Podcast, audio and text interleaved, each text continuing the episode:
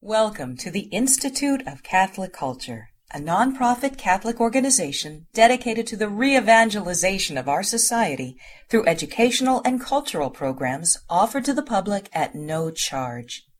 This and other presentations, hundreds of hours of audio, are available for free on our website, w w w dot institute of catholic culture dot org.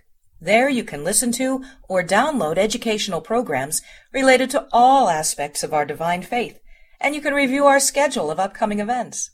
We hope you can join us in person. Pope Benedict, Cardinal Ratzinger, was elected to the papacy on April eighteenth, two thousand five. And many, myself included, waited for the man who had headed the Congregation for the Doctrine of the Faith to clarify a few things, to, in a sense, throw down the hammer. Some of us waited for his liturgical reforms and declarations. But a short eight months later, his first encyclical was published, not on liturgy or some great, hard pronouncement clarifying the errors which have been taking place in the church. But he brought us back to what I would describe as ground zero. It's the starting point. And published his encyclical, Deus Caritas Est. God is love. God is love. And when he published his encyclical, it touched me in a special way because I realized that he understood the situation deeply, clearly in the church, that we had to go back to the first catechesis to remind people of who God is, and then to remind people of who we are, made in his image and likeness. And he began in this way: God is love, and he who abides in love abides in God, and God abides in him. These words from the first letter of Saint John express with remarkable clarity the heart of the Christian faith, the Christian image of God, and the resulting image of mankind and its destiny. In the same verse, the Pope continues, Saint John also offers a kind of summary of the Christian life. We have come to believe in God's love. In these words, the Christian can express the fundamental decision of his life. Being Christian is not the result of an ethical choice or a lofty idea, but the encounter with an event, a person, which gives a new horizon and a decisive direction. So with this foundation, from this starting point, as Pope Benedict later calls it in his encyclical, I want to begin our study this evening on the new evangelization. From this starting point, in the heart of Christ, on this, the great feast day of the Sacred Heart, and the great feast day of this church. My brothers and sisters, I don't think I need to tell you that we face a crisis in the church which has rarely, if ever, been experienced in her two thousand year history. As Sherry Waddell spells out in her first chapter of her book, Forming Intentional Disciples, the crisis is real. And while we may not feel that crisis all that strongly in the Arlington Diocese, I dare you to do as I did two weeks ago with my family. I dared to travel outside the boundaries of my parish and attend church somewhere else. I was embarrassed for my family. I was embarrassed for my children. I am a married priest with six children. I was embarrassed for the priest. I was embarrassed for myself. I was embarrassed for the church. And I was embarrassed for God. The situation across this country and throughout the formerly Christian world is bad. Churches in many places are empty. And I don't want to beat you over the head tonight with terrible statistics. I think you know the situation quite well and how blessed you are here in the Arlington Diocese. But I do need to hang a few dirty clothes out on the line, because we face a real situation and a real crisis in our church, in our nation, in our world. Our Catholic population in formerly Catholic countries is aging. The young people, attracted by the false enticements of the world, are being swallowed up by rampant secularism. Truly, our youth are being swallowed up by a demonic storm that is increasing in power day by day. As Waddell shows convincingly, the statistics and the statistics defend, if something drastic is not done in the next ten to twenty years, we will cease to have a priest shortage in this country, because there simply won't be enough Catholics to serve. Most will have died out, and the children aren't going to church. For me, one of the scariest statistics and the most telling, which will drive us in the direction of our subject this evening, is that if you want to re- keep someone going to church, regardless of the church, the best thing you can do for them statistically, if you want them to c- continue going to a church, the best thing you can do for them is to make them a Protestant. Because the odds as a Catholic is that they will so- stop going eventually. Why? There are many reasons given by those who leave the church, but the most prevalent one, and the saddest for me, is the response. I wanted more out of my faith. I wanted more. How sad. How sad. Because they stand within the very place called Catholic for a reason, because it has everything we could possibly want. In his letter to the bishops of the Catholic Church, a year after his election, Pope Benedict stated, "In vast areas of the world, the faith is in danger of dying out like a flame which no longer has fuel.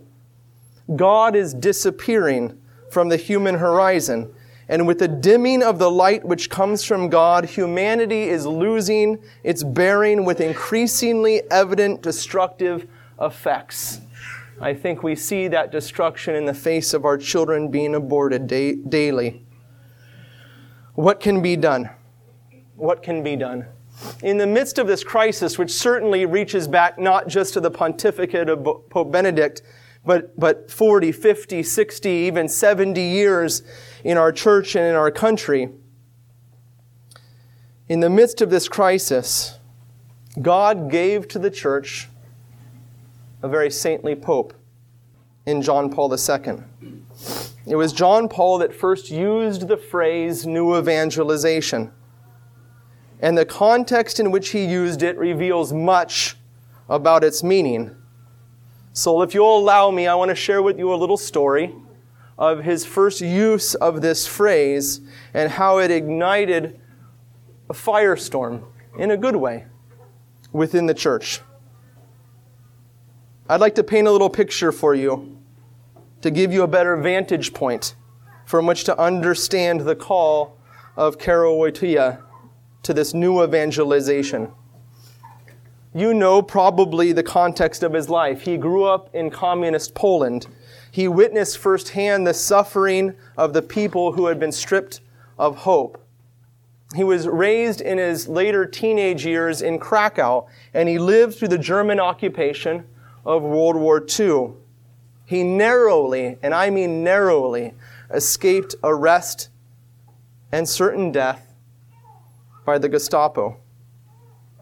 The point is that he witnessed the destruction of Christian society, Christian culture in Poland firsthand. He knew from experience what happens to a society when God is removed, when God, as Pope Benedict said, disappears from the human horizon. I want you to imagine with me for a moment the picture and borrow from the words of Doctor Edward Sri. On the edge of the city of Krakow, the communists had erected a new city and called it Nowa Huta, literally the new steelworks. The city was designed to be the perfect place for work. forty thousand concrete apartments and huge steel factories. For the communists, the city was the icon of the new Poland, a Poland which had forgotten its Catholic identity, a Poland which had forgotten its God. Nowa Huta was the first city in Poland built without a Catholic church, and the authorities refused to allow one to be built until Karol Wojtyła came to power. He made Nowa Huta the focus, the focal point of his fight against the communist regime, and after a twenty-year battle, he finally won the right to build and consecrate a church there. Shortly after that consecration, he was called to Rome and elected pope. And less than two years later, he boarded an airplane and flew back to his homeland. And where do you think he went? But directly to that city. And he gave a homily there with these words. In these new times, these new conditions of life, the gospel is again being proclaimed. A new evangelization has begun, as if it were a new pro- new proclamation, even if in reality it is the same as ever. The cross stands high over a changing world. And here I think we learn a critical point about what the church is calling us to today in the call of the new evangelization. As Pope Benedict says, it is new not in its content, but in its inner thrust, open to the grace of the Holy Spirit, which constitutes the force of a new law of the gospel that always renews the church. It is new in ways that correspond with the power of the Holy Spirit, which are suited to the times and situations. New because of being necessary even in countries like Poland that have already received the proclamation of the gospel. John Paul the Second says, it is not, therefore, a matter of inventing a new program. The program already exists. It is a plan found in the gospel and in the living tradition of the church. It is the same as ever. And here I believe we come then to a turning point in our discussion on the nature of the new evangelization by asking a basic, maybe you think a simple question, but certainly an important one that we get it right. I ask you, why does the church exist? Why does the church exist? I'd like you to pick up a pen from your table, if you have one. And I don't want you to share with your neighbor, or if you don't want to write it down, you can just think about it for thirty seconds. Answer that question with one or two words. Why does the church exist? Why does the ch- what is the purpose of her existence? Okay. Pope Paul the Sixth said this: evangelizing is, in fact, the grace and vocation proper to the church. It is, evangelizing, it is her deepest identity. She exists in order to evangelize. That answer may strike you as strange or funny. You may have said she exists in order to forgive sins. She exists in order to baptize children. She exists in order to celebrate the liturgy and give people communion. She exists, she exists, she exists. But Pope Paul the Sixth says she exists in order to evangelize. I'm not saying she doesn't exist for these other purposes. In fact, I would say that those other purposes are not other at all. In fact, the sacraments of the Church are her most effective evangelization tool. But he says very clearly, she exists to evangelize. Evangelizing is indeed her deepest identity. Why does he say this? I want to ask you two questions which will shape our, our, our time together tonight. First, what does it mean to evangelize? What does it mean to evangelize? And, more fundamentally, what is the Church? I'll begin with the second one. I'll begin with the second one because it's more basic. What is the Church? I'll give you a, an old philosophical principle. I'm going to share with you guys three philosophical principles tonight. You say, ah, oh, no, I can't do philosophy. Don't worry, you can do this. The first principle is that action follows being. Repeat that with me. Action follows being. That means that what a thing does is based upon what it is. Huh? It's important because you can come to find out what a thing is if you know what it does, and vice versa. Vice versa. You can come to know what a thing is supposed to do if you know what it is. The problem I think we face in the Church today too often is that most people don't know what the Church is, and certainly don't know what the Church is supposed to do. And we're going to hopefully solve this problem tonight. Action follows being. If we can discover what the Church is, then we will know what it's supposed to do. Huh? If it, if it's a dog, it's supposed to bark. Huh? If it's a dog, it's supposed to bark. If it's a church, it's supposed to do something. We need to discover what that is. Cardinal Journet, in his work, The Theology of the Church, so, Theology on the Church, his work on ecclesiology, says this: during the time when he lived among us, there were three ways of looking at Jesus. Some only saw in him this Jesus, the son of Joseph, whose father and mother we know. Others thought of Elias or Jeremiah or one of the prophets. Still others finally were able to, to say to him, my Lord and my God. Similarly, there are three views that one can take of the Church. That of the man on the street and the soup, simple newspaper reader, and we know what the newspapers say about us. That of the more astute observer who discerns its exceptional importance, the role of the Church in society, for example. And finally, the view of faith. I I think of, of Nicodemus. You remember Nicodemus comes to Jesus at night. And what does Nicodemus say to Jesus? He says, he says, we know who you are. We know who you are. And Jesus says to him, Nicodemus, you don't have a clue who I am. You don't have a clue who I am. And that begins a long process of Jesus revealing to Nicodemus who he is. That process will not come to its conclusion, its finality, until we see Nicodemus at the tomb of Christ, having undergone a conversion which took the entire gospel story. I would encourage you to stop, to spend some time tonight, maybe over the next few days, maybe over the next few months, years, and during the rest of your life, to ponder the question, what is the Church? Why does the Church exist? To understand the answer to this question, what it is and why it exists, I believe that it's important to ask who founded it and when it was founded. So I put this back to you.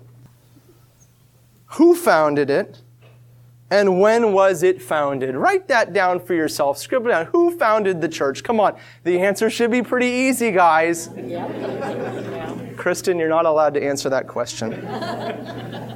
Who founded the church? And when was it founded? Hmm? Easter Sunday night. What's that? Easter Sunday night. Easter, but come on, who founded it on Easter Sunday night? Yeah. How many of you say Jesus founded the church? How many of you agree on Easter Sunday night? That's not a bad one. When else? Maybe some of you thought of Pentecost, the birthday of the church, right? Wrong. Sorry, sir, you're wrong. But we're going to get to the answer. Okay? What's that? On Holy Thursday. It's a good answer, isn't it? What about when Jesus gave Peter the keys? Huh? Wrong, wrong, wrong, and wrong. Let me share with you a quotation from the Shepherd of Hermas. This quotation goes back to the, to the uh, middle of the second century. It's a poetic text. It's very beautiful. I could choose so many of the early church fathers that would have given us this answer, but this text is, is quite beautiful. It says, "While I slept, brethren, a revelation was made to me by a very handsome young man who said to me, 'Who do you think the old woman is, from whom you received the little book?' I said, 'The Sibyl.' 'You are wrong,' he said. 'She is not.' 'Who is she then?' I said. 'The church,' he replied. So I said to him, 'Why then is she old?' 'Because,' he said, 'she was created the first of all things. That is why she is old. It was for her sake that the world was established.' Vatican two says, 'Already present in figure in the beginning of the world, this church was prepared in marvelous fashion in the history of the people of Israel and in the old alliance.'" I came across this fantastic quote from Saint Porphyrios that I'm going to share with you. He says this, "The church is without beginning, without end, and eternal, just as the triune God, her founder, is without beginning, without end, and eternal. She is uncreated, just as God is uncreated. She existed before the ages, before the angels, before the creation of the world, before the foundation of the world, as the Apostle Paul says. She is a divine institution, and in her dwells the whole fullness of divinity. She is an ex- expression of the richly varied wisdom of God. She is the mystery of mysteries. She was concealed and was revealed in the last times. The church remains unshaken because she is rooted in the love and wisdom and providence of God. The three persons of the Holy Trinity constitute the eternal church."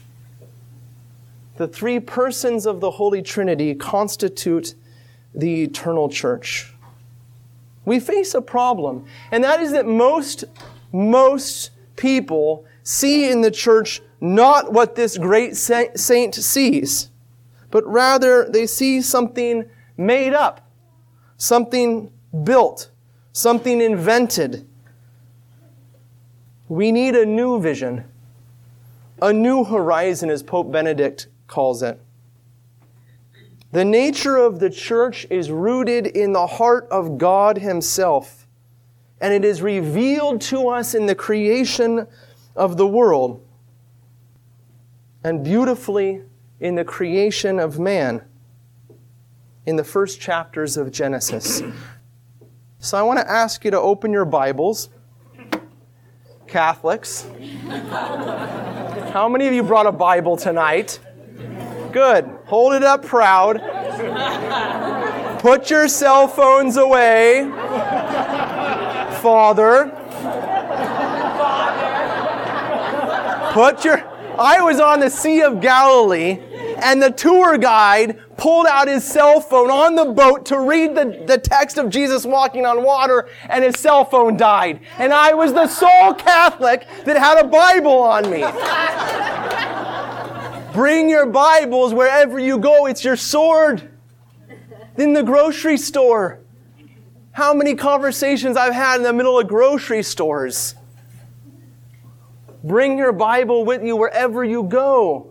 Keep it in your purse. I know, your purse is big enough.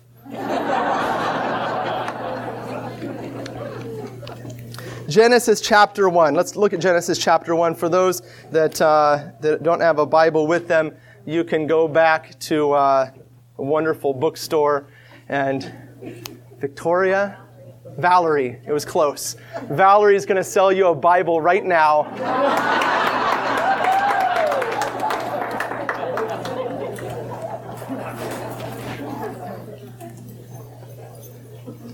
My brothers and sisters, if the church is rooted in the life of the Holy Trinity himself, then we better come back to a more fundamental question, and that is, who is God?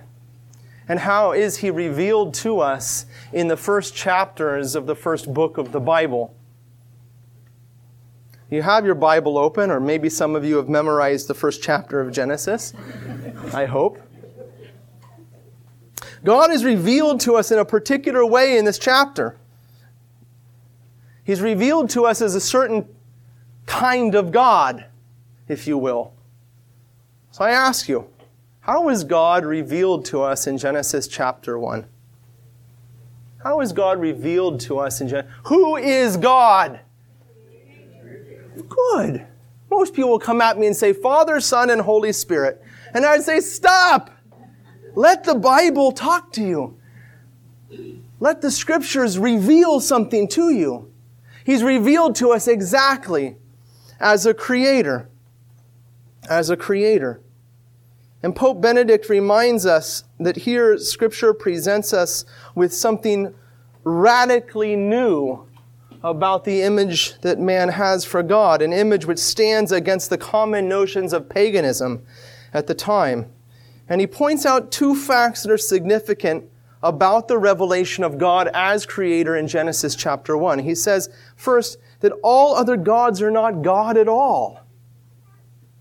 This is the most radical statement in the context of a polytheistic society in which the people, the church of the Old Testament, was living.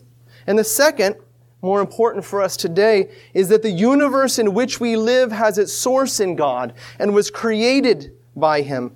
God is the source of all that exists. The whole world comes into existence by the power of His creative word. Consequently, His creation is dear to Him, for it is willed by Him. His creation is dear to Him, for it is willed by Him. And why does he say that? Over and over and over again in Genesis chapter one, almost like a litany in the church. Over and over and over again, beating us over the head so we cannot escape it. There is a phrase which is repeated over and over and over again about God's relationship with what He has created. And God saw that it was good.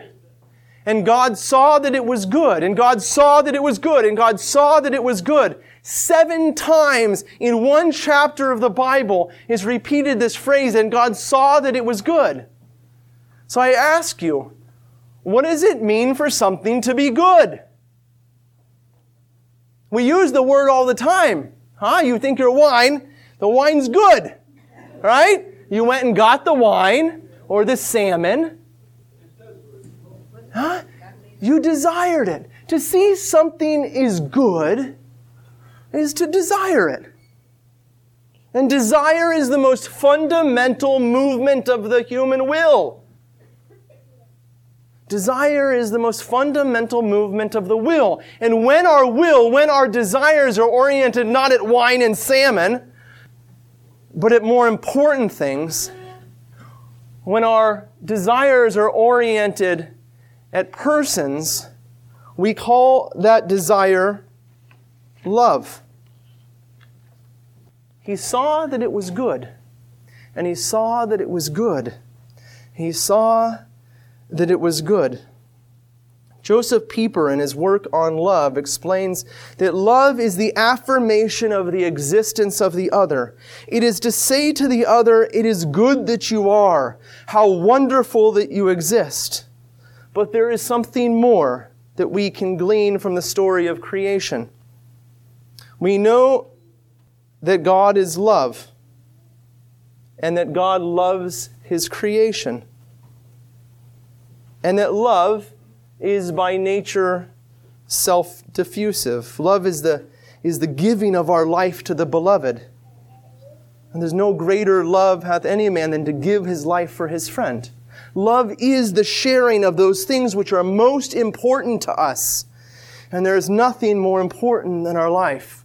For when we have given our life to another, there is nothing left to give. We know that God loves His creation, and that love is by nature self-diffusive. It seeks to share itself with another. I'm going to give you a second principle now, which you can write down if you're taking notes. And that is, what is last in execution is always first in intention. What is last in execution is always first in intention. Ladies, you want to feed your children chocolate chip cookies. Huh? That's your first intention. Huh. But the actual feeding of your children the chocolate chip cookies is always the last thing you do, isn't it? There's a whole process by which you come to the point of your action. The mixing of the flour and the water and this and that and the other thing. I don't know. I don't make chocolate chip cookies, but I'm sure that's how it happens. And suddenly, presto bango, you got the thing you had first intended. What is first in intention is always last in execution. And we can apply this principle to the story of creation. What was the last thing that God created? Man. Yeah, man. What is first in intention is always last in execution. Man, made in the image and likeness of God, is the crown jewel of God's creation. We, you and me, are the crown jewel of His creation. We are the purpose for which He created. And Moses relates that when the sun set on the sixth day, the final day of creation, God looked at His creation, crowned as it was by the creation of one in His image and likeness, one to partake of His nature, a son and a daughter. And Moses relates that God saw all that He had made, and behold, it was very good. It was very lovable. It was very worthy of sharing his life with. Saint Ephrem the Syrian says, it was not paradise that gave rise to the creation of mankind. Rather, it was for Adam alone that paradise was planted. And Saint Basil the Great says, being in the image of the Creator, man is honored above the heavens, above the sun, above the choirs of the stars. And Moses describes this crown jewel as the image and likeness of God Himself. The image and likeness of God Himself. That's how He describes you and me. The incarnation, the enfleshment of God's image and likeness. Whose image and likeness? But my brothers and sisters, God has just been described to us in a particular way. Hasn't He? Who is God?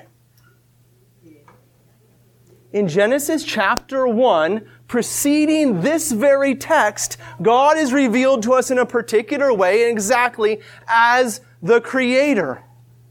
And we are made in His image and likeness. Whose image and likeness? Yes. The image and likeness of the Creator of the world. Joseph Pieper says, it is God who in the act of creation anticipated all conceivable human love and said, I will you to be. It is good, very good that you exist. Human love, therefore, must inevitably be always an imitation and kind of repetition of this perfected and, in the exact sense of the word, creative love of God. But if all goes happily as it should, then in human love, something more takes place than a mere echo, a mere repetition and imitation. What takes place is a continuation, and in a certain sense, even a perfecting of that which was begun in the course of creation. And we see this very clearly in the story which follows. God tells Adam and Eve to do three things in paradise. And we know that when you come to know what a thing does, it's going to tell you something about what it is. God tells them to be fruitful and multiply, hmm? to procreate, to bring children into the world, to have dominion over creation. What kind of a person has dominion over creation? Yeah, a king. A king. And when a king has dominion, exercises his dominion, what does he do? Not like a dictator. Our modern day rulers are more like dictators than kings. We need a good Catholic monarchy back, fathers, you know. He cares for it. Yeah, he cares for it. He, a king sets his dominion, his kingdom, in order, doesn't he? So that the parts of the kingdom work together. So that it flourishes. Huh? So it has econo- economic prosperity. So that the people of his kingdom are healthy and do well. They flourish. They're fruitful. And finally, he told them to till and keep the garden. And what type of a person tills and keeps a garden? A gardener. Yeah. It's not by accident that Jesus appeared as a gardener to Mary Magdalene when the restoration of all things took place. Because this is what man was supposed to do in the very beginning. To till and to keep the garden. And by tilling and keeping the garden, he would make it fruitful. He would continue, as Joseph Pieper says, he would continue and in a certain sense perfect the seed which God had planted in the beginning. He would bring it to its conclusion as God had t- intended it at the first. Man was meant to be a creator in the image and likeness of the Creator of all things. He was meant to make things grow and be fruitful and come to be the way God had intended them to be. Saint Gregory of Nyssa says, "Let us make man in our image after our likeness. We possess the one by creation, we acquire the other by free will. In the first structure, it is given us to be born in the image of God. By free will, there is formed in us the being in the likeness of God. Let us make man in our image, but let him also become according to our likeness. God has given the power for this. If he had created you also in the likeness, where would your privilege be? Why have you been crowned? And if the Creator had given you everything, how would the kingdom of heaven open to you? While the other has been left incomplete, this is so that you might complete it yourself and might be worthy of the reward which comes from God." And this brings us to our final consideration of the creation narrative and the heart of our topic on evangelization this evening. What exactly is man's job? How exactly is he to, in the words of Joseph Pieper, continue the creative act of God? Yes, all in creation was made for man, but holding to our principle that what is last in execution is first in intention. Man and all of creation were to find their fulfillment, not on the day in which we, they were created, but on the final day of the creation narrative, the Sabbath day. And on that first Sabbath day, what did God do? He rested. You know, I think we have an image of God at the, on this on the last seventh day, and he's exhausted. Oh, finally! And he takes a Bud Light and smashes it over his head. But the creation narrative does not say this about God. It doesn't say God was tired. It describes his rest very differently. What did God do on the seventh day? What did God do when he rested? Blessed. He blessed creation. And what happens when a thing is blessed? Come on, I was upstairs with, it was Faye, right? Your, your wonderful lady that works around here. And I was helping her with the holy water. I didn't bless it, Father. You still got to go bless the holy water. Yeah, and, and the people had drained the holy water, and you get, had to fill a whole new thing up. You guys are drinking this holy water like it's going out of style. What happens when a thing is blessed? It becomes holy. What's that? It becomes holy. It becomes holy, and holiness is an attribute of God alone. When a thing is blessed, it becomes associated with God. It is filled up with His life. This is why we take things which are blessed and we kiss them.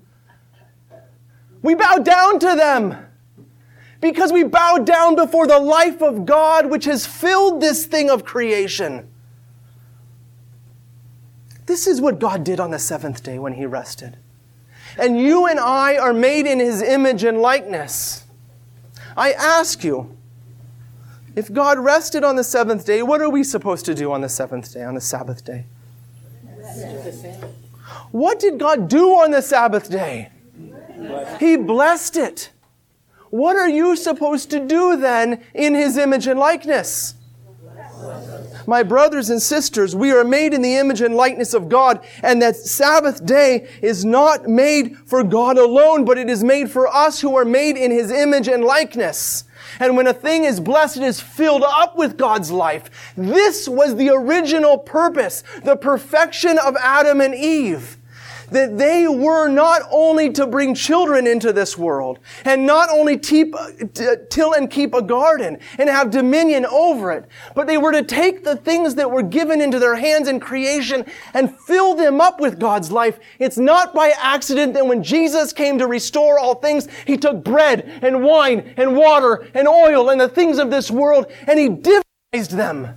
Because that was God's plan in the beginning, because God is love, and love seeks to share its life with the beloved. And you are made in His image and after His likeness. I should have uh, had my stopping point about thirty seconds later in my notes. So I apologize, but we got to pick up right where we left off. I made the point, no one reading this text properly would consider the seventh day for God alone. No, man is to image God in this way too. In His blessing of creation. In His sharing of God's life with the creation around Him.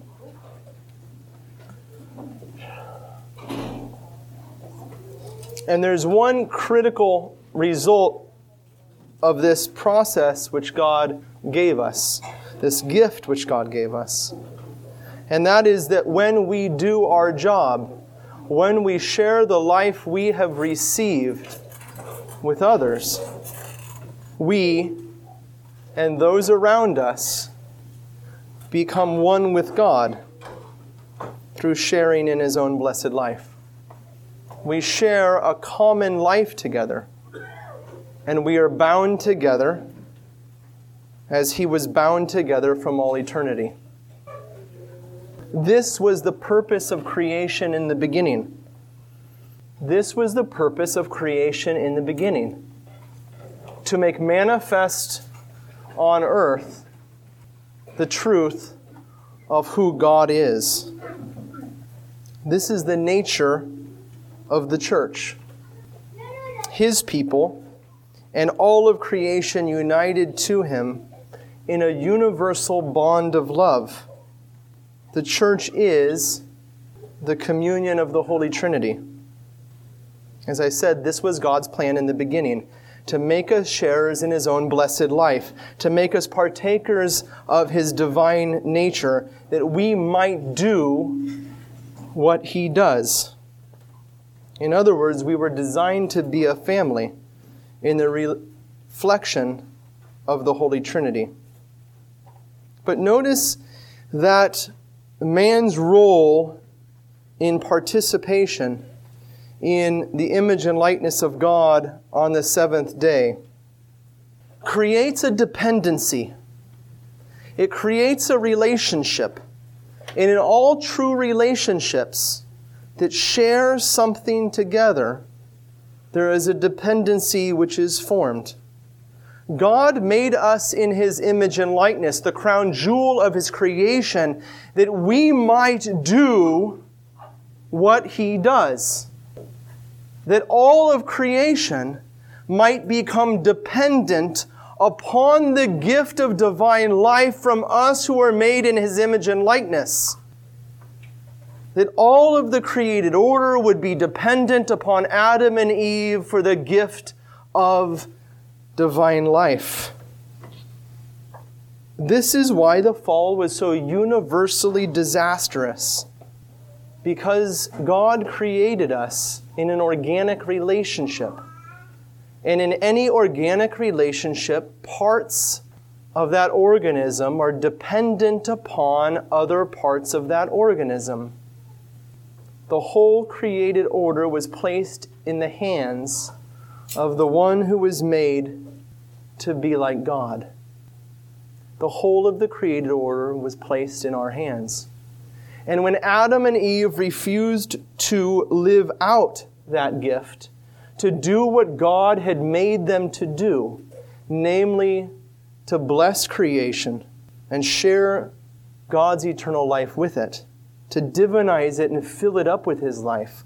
When they refused to do that, when they refused to be dependent upon the one from whom they received life, the whole of the created order fell at their hands. Instead of joy, sadness and tears.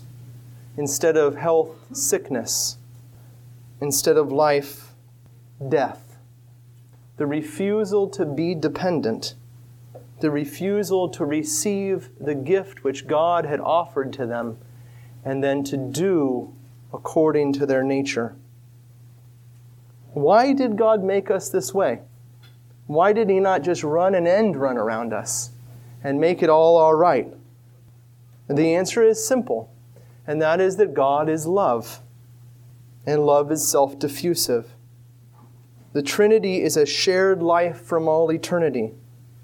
We share in his life, in who and what he is. He could do no other. He invited us into a relationship of who he is, and in a relationship of dependency upon one another. This is why we began this evening with a quotation from Pope Benedict's encyclical, God is love, and he who abides in love abides in God, and a God, and God abides in him. These words express with remarkable clarity the heart of the Christian faith, the Christian image of God, and the resulting image of mankind and its destiny. God's love for us is fundamental for our lives. And it raises important questions about who God is and who we are. And here we do well to remind ourselves of the kind of love God has for us. Christ himself gives us a flesh and blood incarnation of these concepts.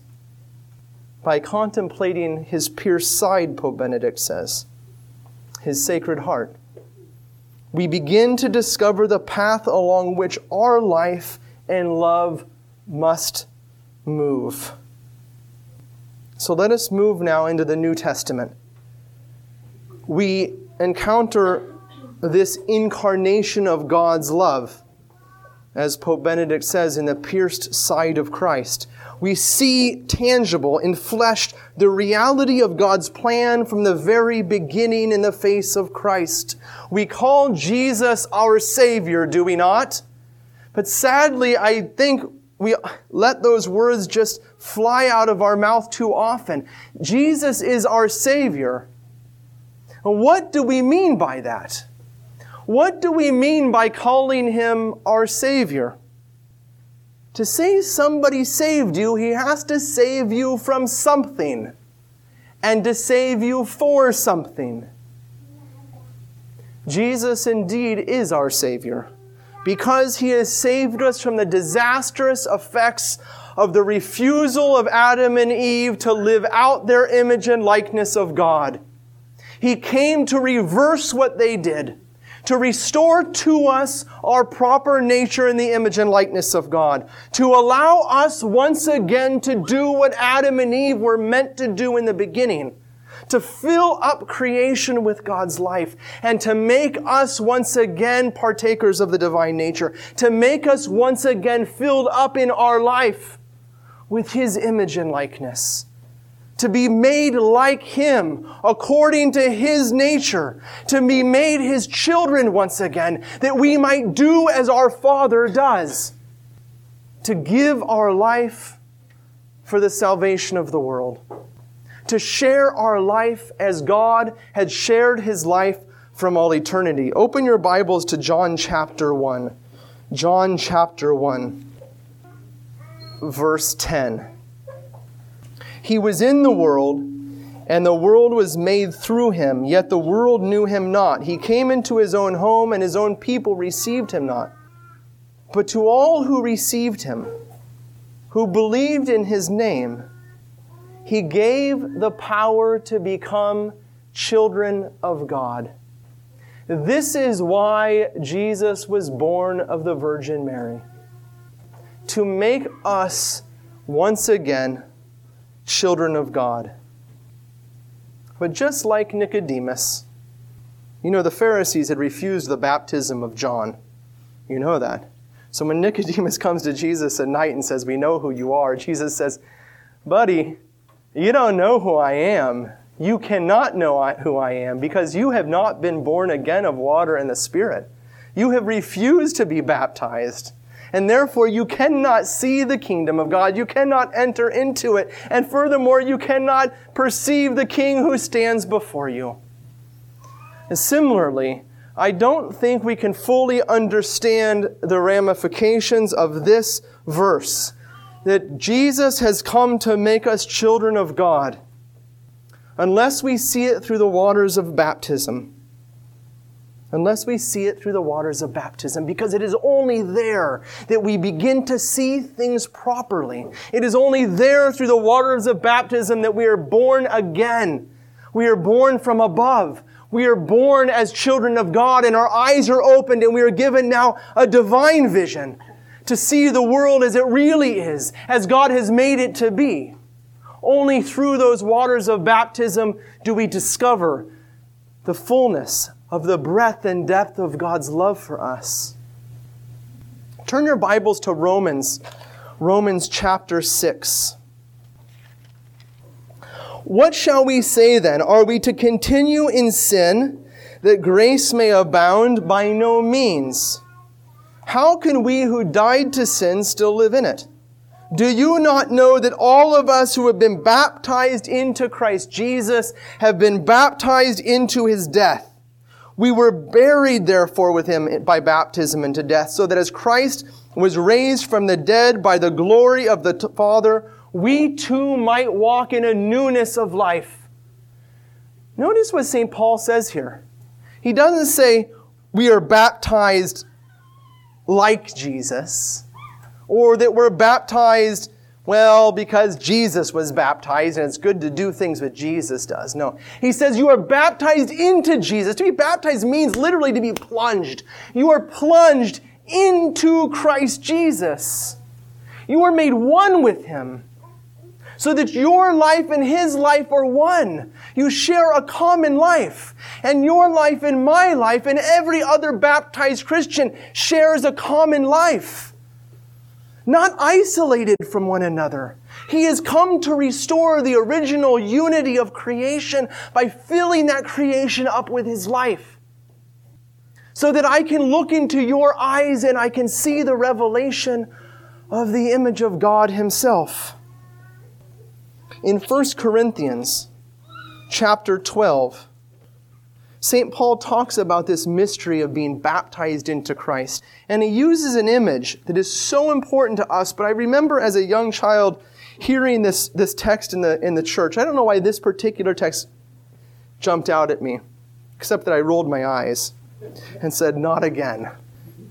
Saint Paul says that we are the body of Christ.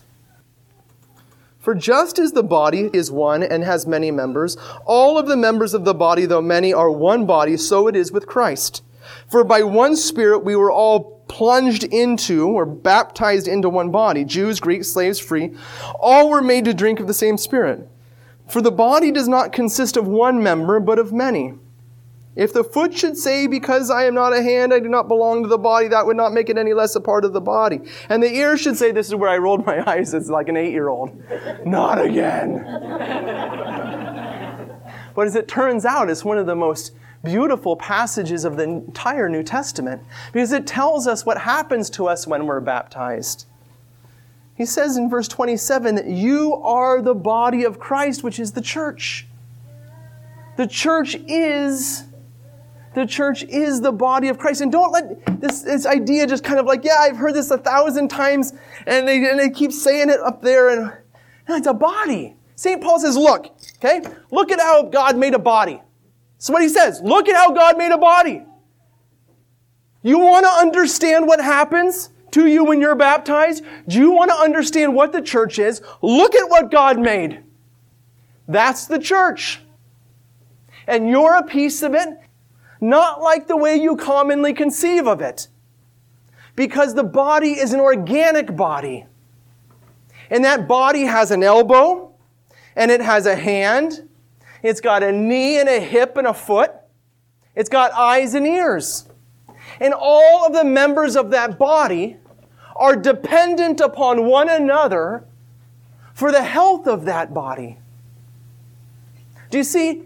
In a body, if one part of the body refuses to do its job, which is happening all over the place on my body, and what happens to the rest of the body? It suffers from it. When you were baptized into Christ, you became interdependent upon one another. The members of the body of Christ, in fact, the entire created order, is as it was in the beginning, waiting for you to do your job. Namely, to give it the life which it needs to live. And if the elbow refuses to do its job, the hand is going to die. Look around the church. You want to know why half the members are dead? Because the other half aren't feeding the life into the parts of the body necessary. You want to know why our society is going to hell in a handbasket? Why we're murdering our children? Why there's drug users strewn across the streets of Sacramento? I cannot drive for one block in the city, the capital city of California, named after the holy mysteries of God, the sacraments. I cannot drive one block without seeing a drug user lying in the gutter. And it's not President Obama's fault.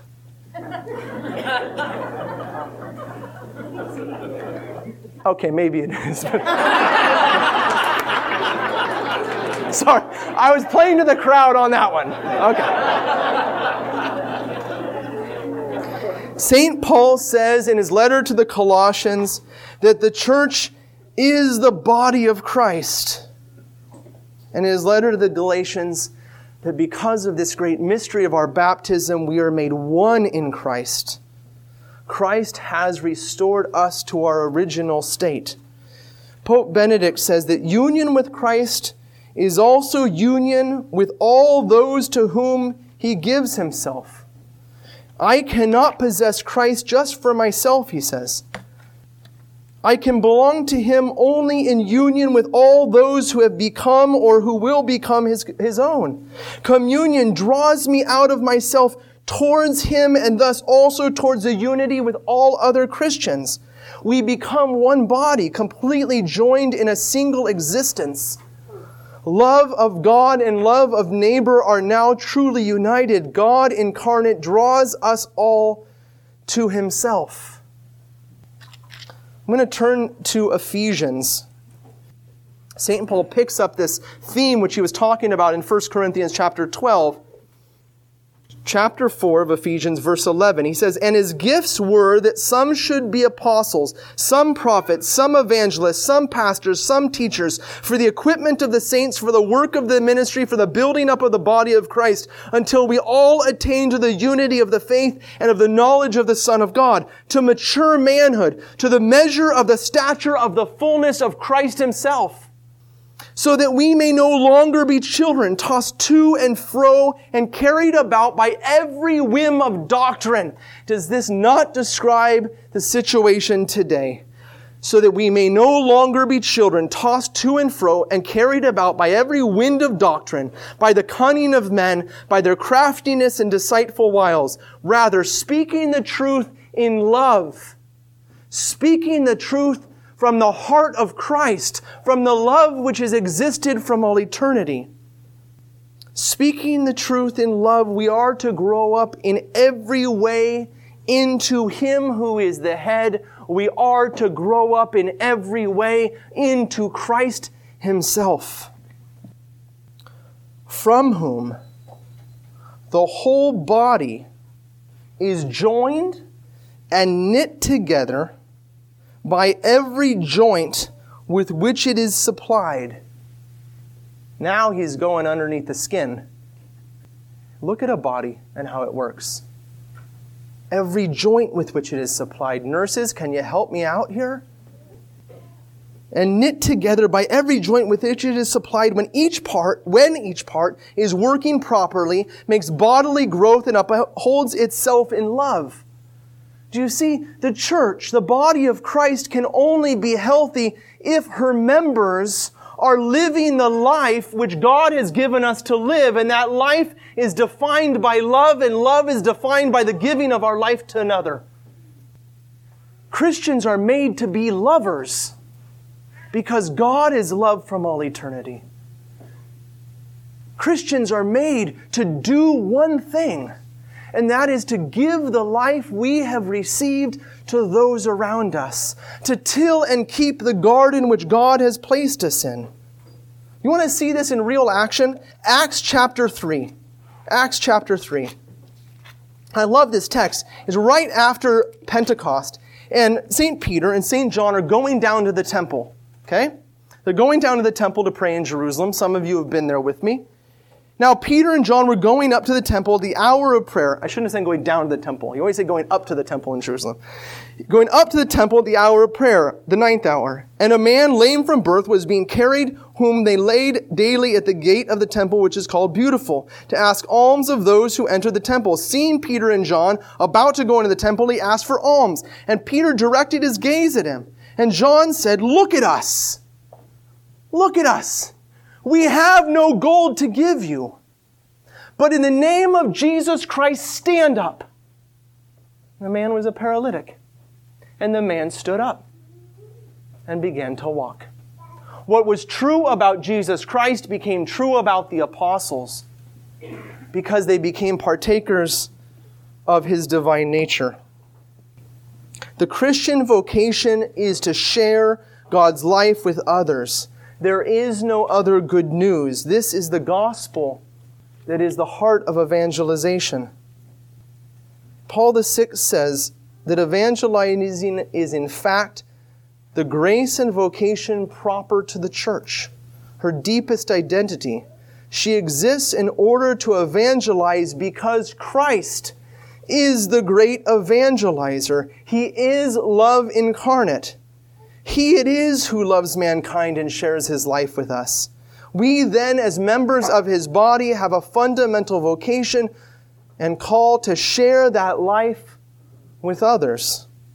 In his encyclical, Pope Benedict, in Deus Caritas Est, says, "At the root of all evangelization lies not a human plan of expansion, but rather the desire to share the inestimable gift that God has wished to give us, making us sharers in his own blessed life." So what is the new evangelization but return, renewal, and restoration to the age-old call of the church, to renew ourselves in our most fundamental nature, to recall the church to her proper identity. And how do we do this? Pope Benedict, in addressing catechists, said this: "Without a doubt, a mending of the fabric of society is urgently needed in all parts of the world. But for this to come about, what is needed is to first remake the fabric of our church community itself.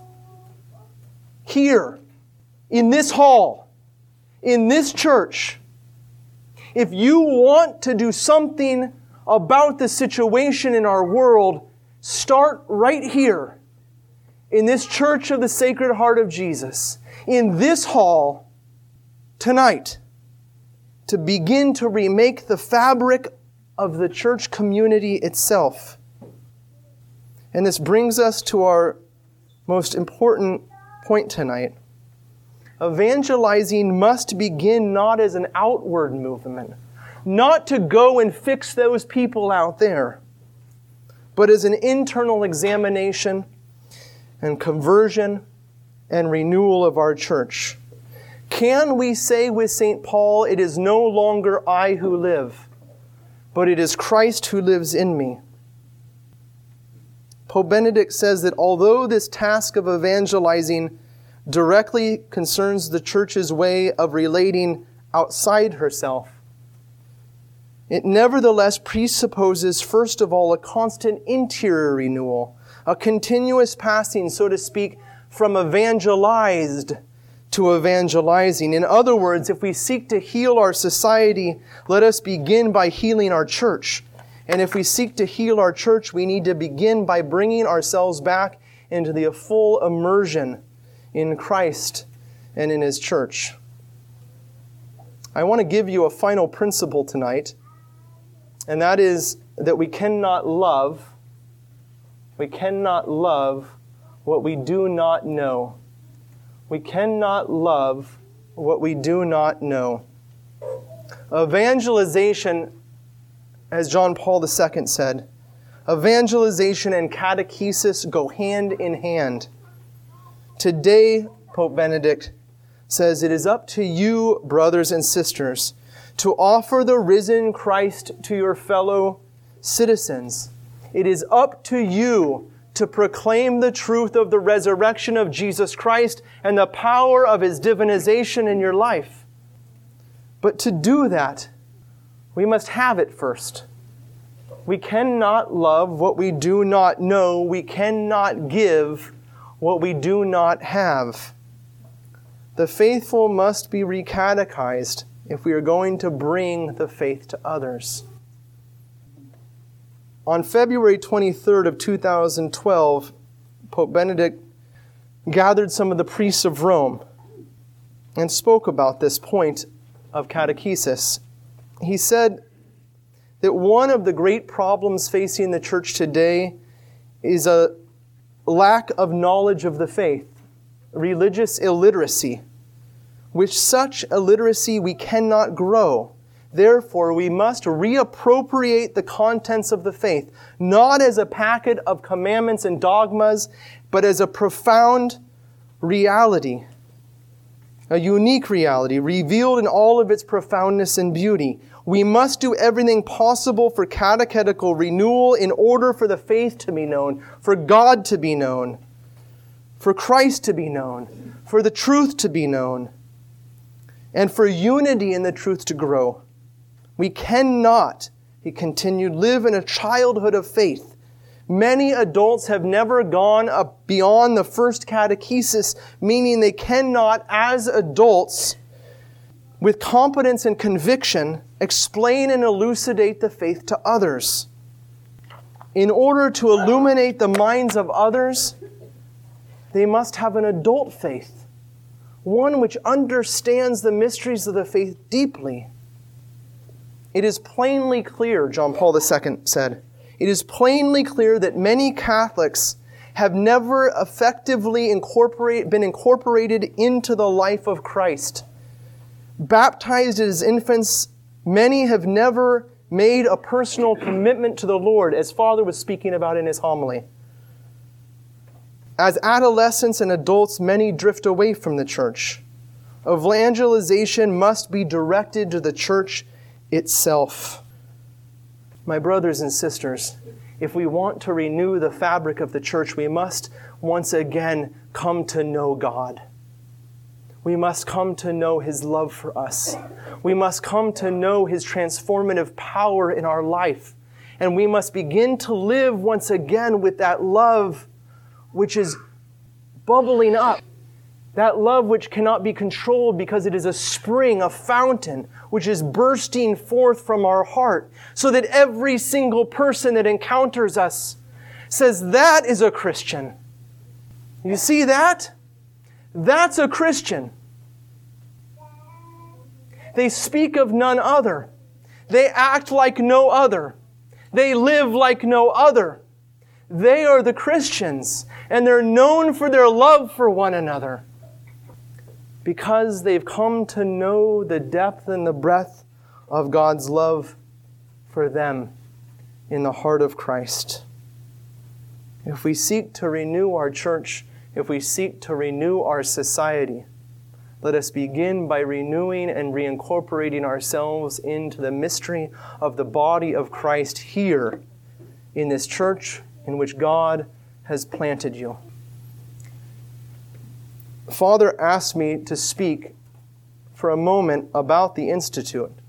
I will simply say this, that I, for many years, counted the faith as nothing in my life. They were the saddest years of my life.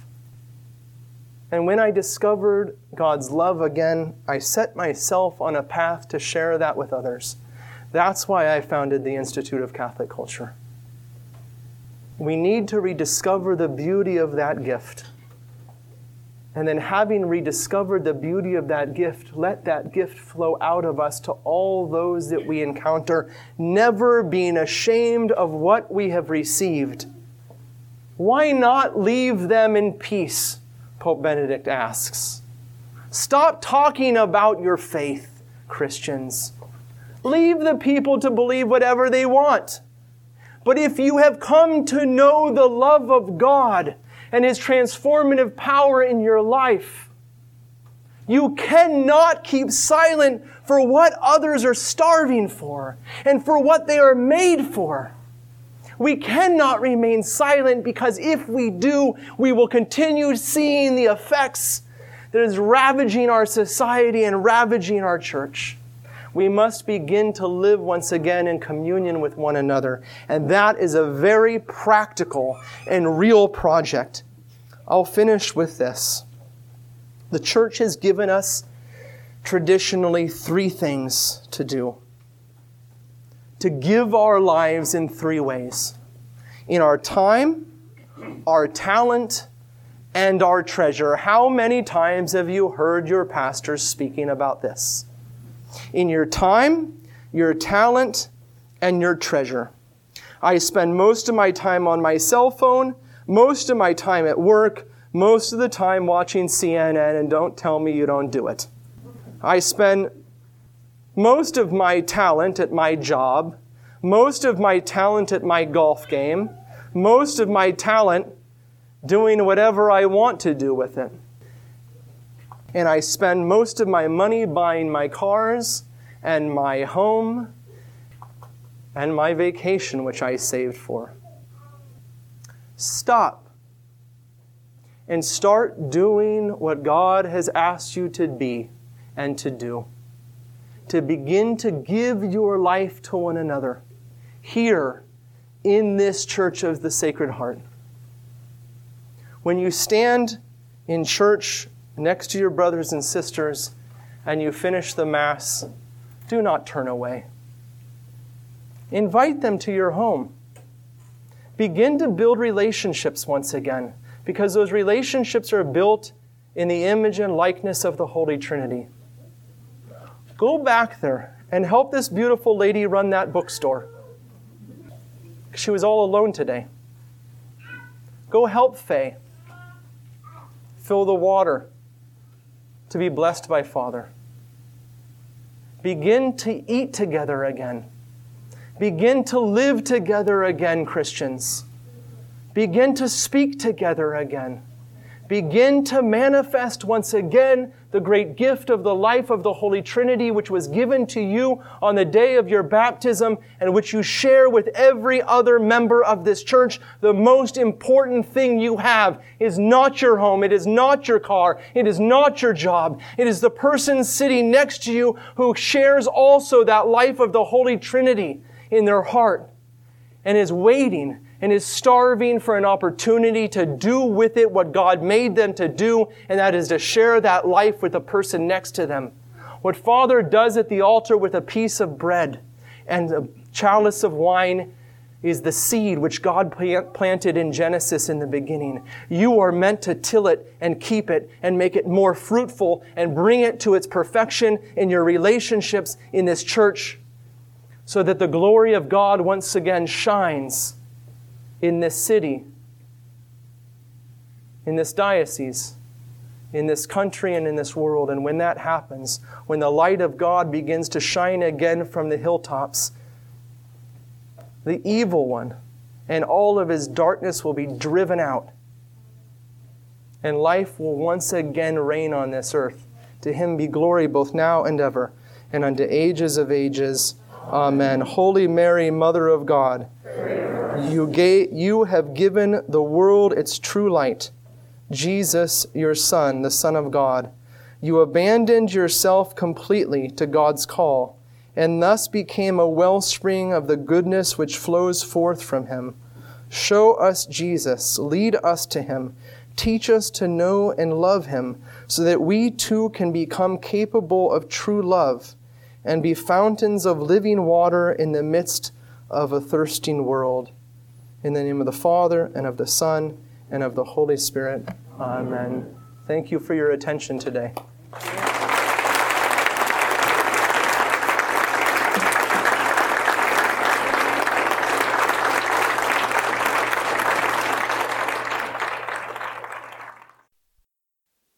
all right, question and answers. All right, Father, thank you so much for the presentation. I, I absolutely loved it. Um, so my question is, is the new evangelization, is that more or less an, a passive act, or a more so an active, like, I guess, uh, sort of style of trying to spread the faith? I, I'm just trying to see, like, I guess, Are are we going, I guess, from door to door, like, trying to spread the faith, like, you know, the Church of the Latter-day Saints, or... You know, like they learned that from us. They learned that from us, okay? Right. They didn't invent, invent going door to door. That's what Catholics do. Okay. Okay, so the, don't let, let the Mormons and Jehovah's Witnesses have that. Okay, all right, just want to check, just okay. want to check. So, I mean, look, before you go door to door, you got to go meet the person in the pew sitting next to you. That's why at the Institute of Catholic Culture, I mean, we're in, uh, part of our mission is evangelization, but the first step in evangelization, and we haven't gotten past that yet, and in my lifetime, we're not going to get past it, is, is, is to restore this, this, what's going on here tonight. This is what we got to do. We got to start to live together as a community. We got to stop stamping the punch card. Stop talking to me about Sunday obligations. Stop it. You're not made for that. Okay? If you don't meet your Sunday obligation, it's a mortal sin. That means you're going to go to hell. So if you're asking yourself on Sunday, am I going to am I going to make my Sunday obligation or not? You're living on the edge of disaster. Okay? It's a law. And the laws were given to the Jews. Stop living your Christian life in that way. That law is given so that you know where the edge is. But if you're driving your car up against the edge of the freeway all the time, you're going to end up going down the embankment. You're going to die. Stop walking into Mass ten minutes late and hoping you made it in time for, I don't even know. I, I hope nobody in this room knows when you have to get to Mass. I hope you don't. I have no idea because I arrive about five hours before liturgy starts on Sunday morning. Okay? So stop living like that. That's why I keep saying in this hall, in this church, fire the lawn mowing guy and start mowing the church lawn. Start washing the windows of your home. Start inviting the priest over. When's the last time you invited the priest over to your house for dinner? When's the last time you invited someone that you saw at Mass to come to your home after Mass to go have, have, have lunch? When's the last time? Christians, you're not living together anymore. You're living the way the devil wants you to live. You're living isolated from one another, and we're starving to death because of it. And if you think you don't know how to cook, just start cooking. It'll come. Invite Father Lundberg over. I heard he makes a pretty mean set of ribs. You know? I'm serious about this. Be the first one to church and the last one to leave. Find every single person you can talk to and share your life with them. Tell them how the faith has changed your life. Tell them what an encounter with God has meant to you. And if you haven't had an encounter with God, then when we're done here, let's go upstairs. Accept Jesus Christ as your Lord and Savior and Master of your life, as your best friend. And don't tell me I sound like an evangelical pastor. They stole that from us too. Go up and accept Jesus into your heart. Tell him, I want to live my life like you did. And how did he live his life? He lived it with his with his friends, with the guys around him, with anybody that would come. They filled up houses. They ate together. Get that thing right. Learn together. Have a Bible study in your home. Throw the television out the window. I had to throw that one in there. Throw the television out the window. And start living again as a Christian. As a member of this church. As a member of this church. And you know what's going to happen next time the bishop comes here? Bishop Burbage is going to come here. And he's going to be like, what in the world's going on around here? These people like each other. Then you go start knocking on doors because you got something to invite them to. How many people invited somebody to come tonight? Okay, put your hands down. Not bad. How many people invited somebody to come to Mass last Sunday? Somebody completely new last Sunday. Raise your hand. Look around, Catholics. Come on. Look around. We got a problem on our hands. Because I know you talked to that lady at Costco. And you talked to the guy at the gas station, too. And you called up your old friend from high school. But you didn't invite him to come to the thing that's most important in your life.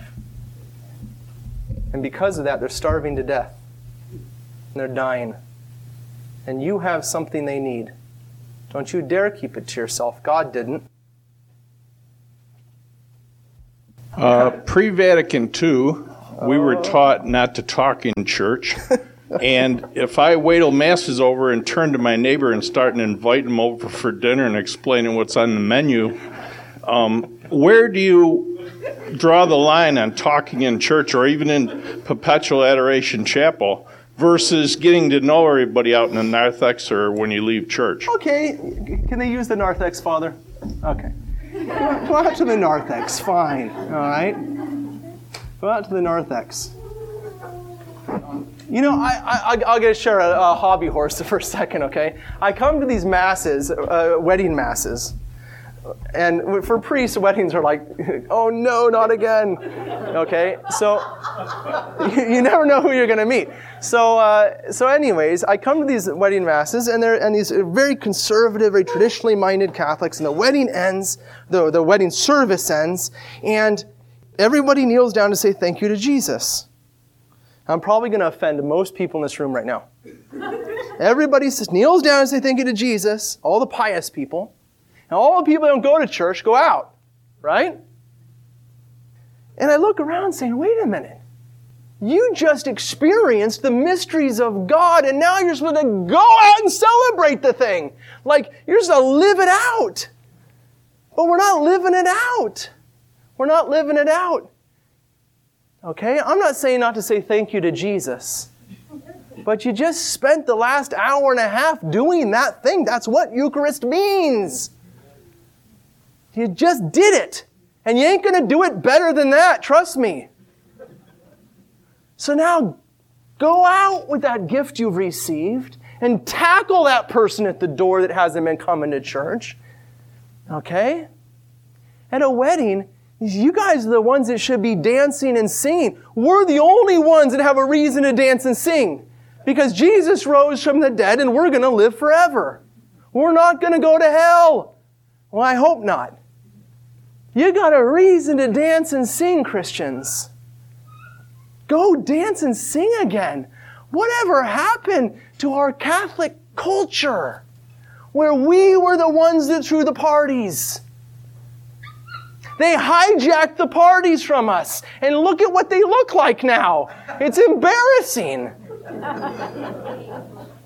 We're the ones that know how to dance. We're the ones that know how to drink wine. We're the ones that know how to feast. We're the ones that know how to throw the party, and everybody's got to want to come to our house. Come alive again.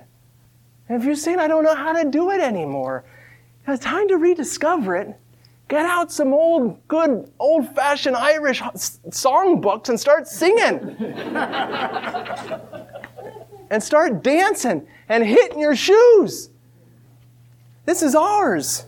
It's ours. So you about silence in Mass. Yeah, okay, I come into church. I don't I don't fool around. I talk to God. And, and in communion with one another, we sing together.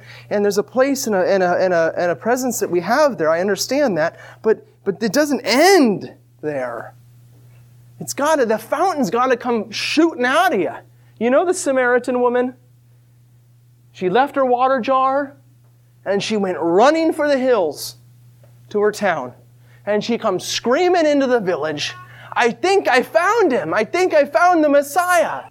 And then the apostles come to Jesus and they want him to eat. And he says, I have food of which you do not know.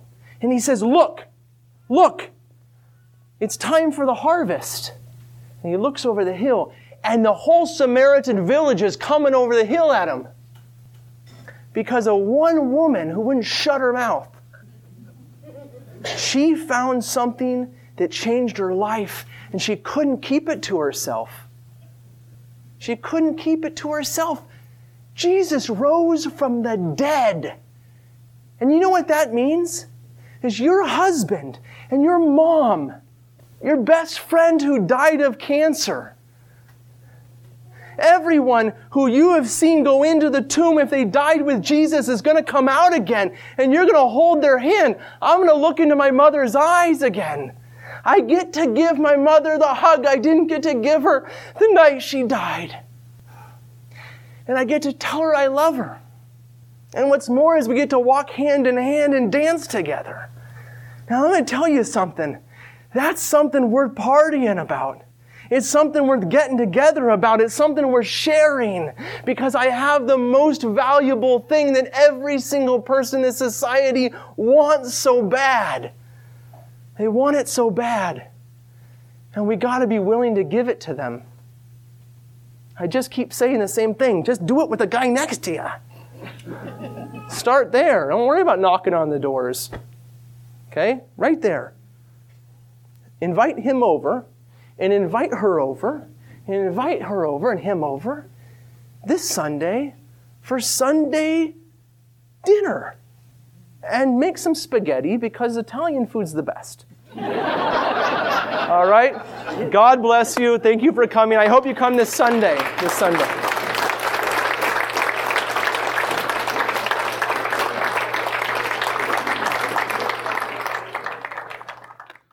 We hope you enjoyed this presentation from the Institute of Catholic Culture.